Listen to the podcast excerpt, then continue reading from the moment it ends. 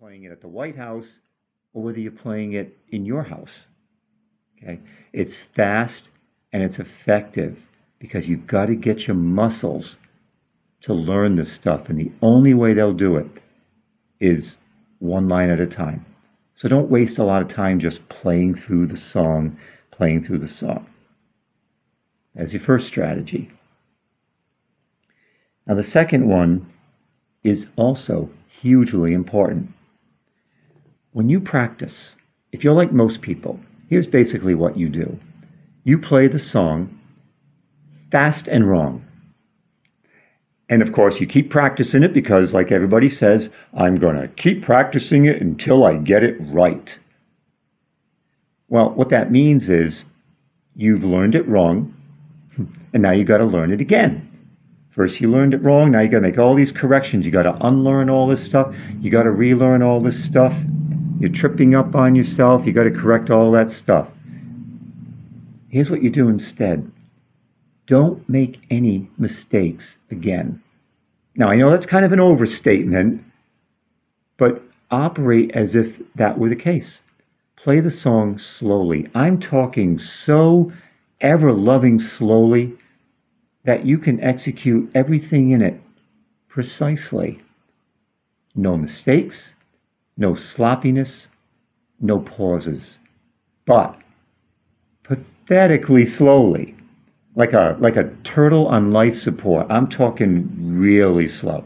So if you're trying to do something that's going to go, you know, do do do do do do do do do, you're going to go do do do do do like that. Okay, you'll end up with nothing to fix, nothing to correct, nothing to remove the pauses from. It's going to be right from day one. It's going to be right from the very first time you play it.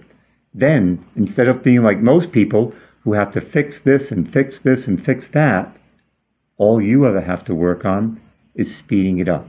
Now, it's not that learning it fast and wrong doesn't work. Obviously, it does. Otherwise, no one would do it. It's just that learning it slow and right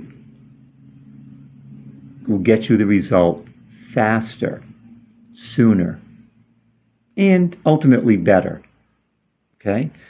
So instead of learning it fast and wrong and getting it fast and right, you do it slow and right, and then you get it fast and right. You see, you're going from slow to fast, not from wrong to right.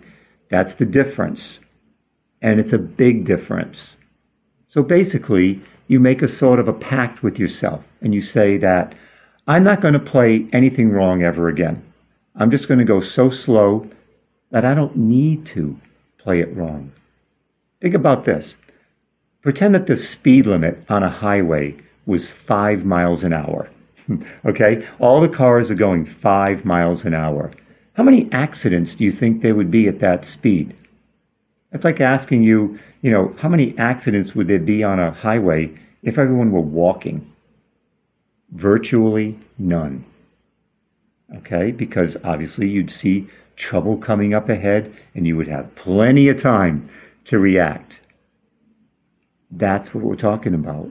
All right, you play your music five miles an hour for now, 60 miles an hour ultimately, but you don't practice it at 60 miles an hour and then have all these mistakes all over the place. It's a huge time saver. Now, the third strategy could be titled Think Small.